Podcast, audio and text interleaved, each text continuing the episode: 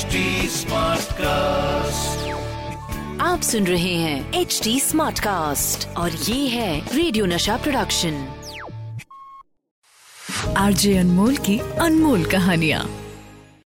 अनमोल कहानी में हम चलते हैं साल 1955 एक प्रोड्यूसर साहब हैं एस एम श्री रामलू नायडू ये मीना कुमारी और दिलीप कुमार को लेकर एक फ़िल्म प्लान कर रहे हैं आज़ाद। एक तरफ़ तो ट्रेजेडी किंग दिलीप कुमार हैं और दूसरी तरफ़ ट्रेजेडी क्वीन मीना कुमारी। अब साहब फ़िल्म को लेकर एक्सपेक्टेशन बढ़ना तो मतलब लाजमी है। और जब ऐसी स्टार कास्ट हो तो उस फ़िल्म के म्यूज़िक से एक्सपेक्टेशंस अजी साहब, क्या बताऊँगा 1952 की दिलीप कुमार स्टारर आन और 1954 की अमर और 1952 में ही मीना कुमारी जी की बैजू बावरा का म्यूज़िक सुपर हिट साबित हुआ है साहब।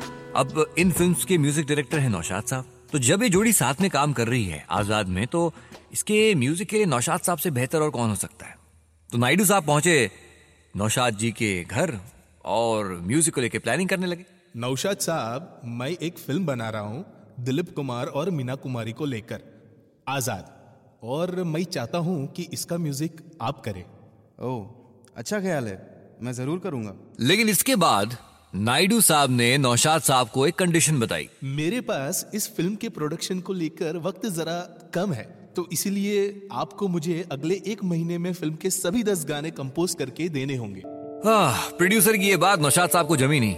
अपने म्यूज़िक से फ़िल्म में जान डाल देने वाले म्यूज़िक कंपोजर नौशाद साहब, वो नहीं चाहते थे कि जल्दबाजी के चक्कर में म्यूज़िक में कुछ कॉम्प्रोमाइज किया जाए। बस इसी के चलते उन्होंने फ़िल्म को लेने से इनकार कर दिया। अब नायडू साहब, यानी कि प्रोड्यूसर जी जो हैं, उनके जहन में एक बड़ा सवाल, कौन करेगा इस डेडलाइन में म्यूज़िक कंपोज तभी उन्हें म्यूज़िक डायरेक्टर सी रामचंद्र का ख्याल आता है। इंडस्ट्री उन्हें अन्ना कहती थी।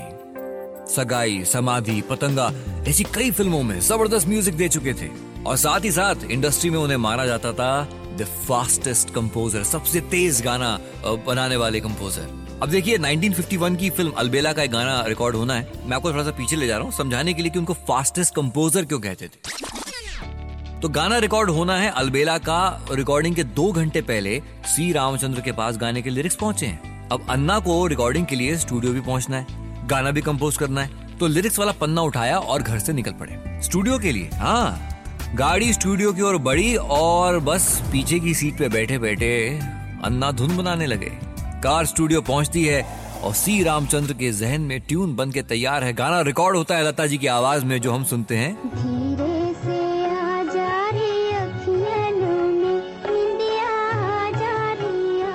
तो भैया, अब अगर म्यूज़िक जल्दी जल्दी चाहिए तो अन्ना के पास जाना होगा। तो सीएम नायडू साहब पहुँचे, अन्ना के द्वार। तो जी बस अब आज़ाद के म्यूज़िक पे काम शुरू हो जाता है। वक्त का कोई होश नहीं। तय समय पर म्यूज़िक पूरा करने के लिए दिन और रात मेहनत हो रही है। अन्ना भी कहीं ना कहीं नींद के आगोश में है, मगर म्यूज़िक रूम में अपना हारमोनियम लिए बैठे हैं। आज़ाद के गानों की कॉम्पोजिशन बन रही है। सात दिनों के बाद सीएम नायडू साहब को बताया जाता है कि फ़िल्म के सारे गाने तैयार हैं। सात दिनों में सी रामचंद्र ने राजेंद्र किशन जी के लिखे हुए गानों को एक अलग मुकाम पे पहुँचा दिया। लता जी की आवाज़ में, राधा न बोले न बोले। और फिर अन्ना का लता जी के साथ गाया हुआ, कितना हँसी है मौसम, कितना हँसी सफ़र है। और फिर लता जी और उषा जी की आवाज़ में, अपलम चपलम। फ़िल्म के सभी गाने एक से बढ़कर एक। सी रामचंद्र ने वक्त से पहले शानदार म्यूज़िक खड़ा कर दिया था। इतनी जल्दी पूरे फ़िल्म का म्यूज़िक देने वाले म्यूज़िक कंपोजर सी रामचंद्र को एक बार गाने के बीच में एक छोटे से गैप ने ऐसा फंसाया ऐसा फंसाया कि मुश्किल में पड़ गए। साल था 1954 फिल्मिस्तान की अनारकली बन रही थी। म्यूज़िक डायरेक्टर वसंत प्रकाश, मगर इस दौरान वसंत प्रकाश की मौत हो जाती है। और फिर म्यूज़िक का जिम्मा सी रामचंद्र के पास। अब अनारकली के आप गाने याद कीजिए। कि ज़िंदगी उसी की है जो किसी का हो गया, या फिर ज़िंदगी प्यार की दो चार घड़ी होती है, और फिर मेरी किस्मत के खरीदार अब तो आजा।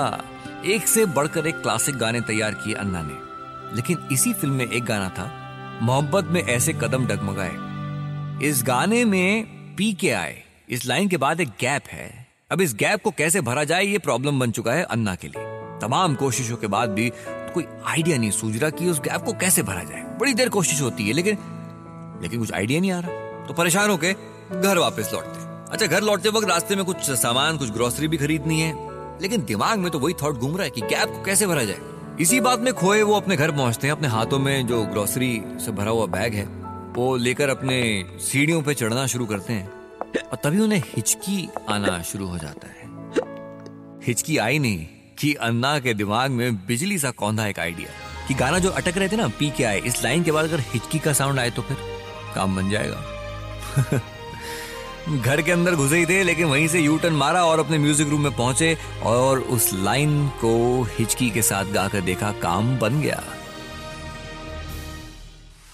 आरजे अनमोल की अनमोल कहानियाँ।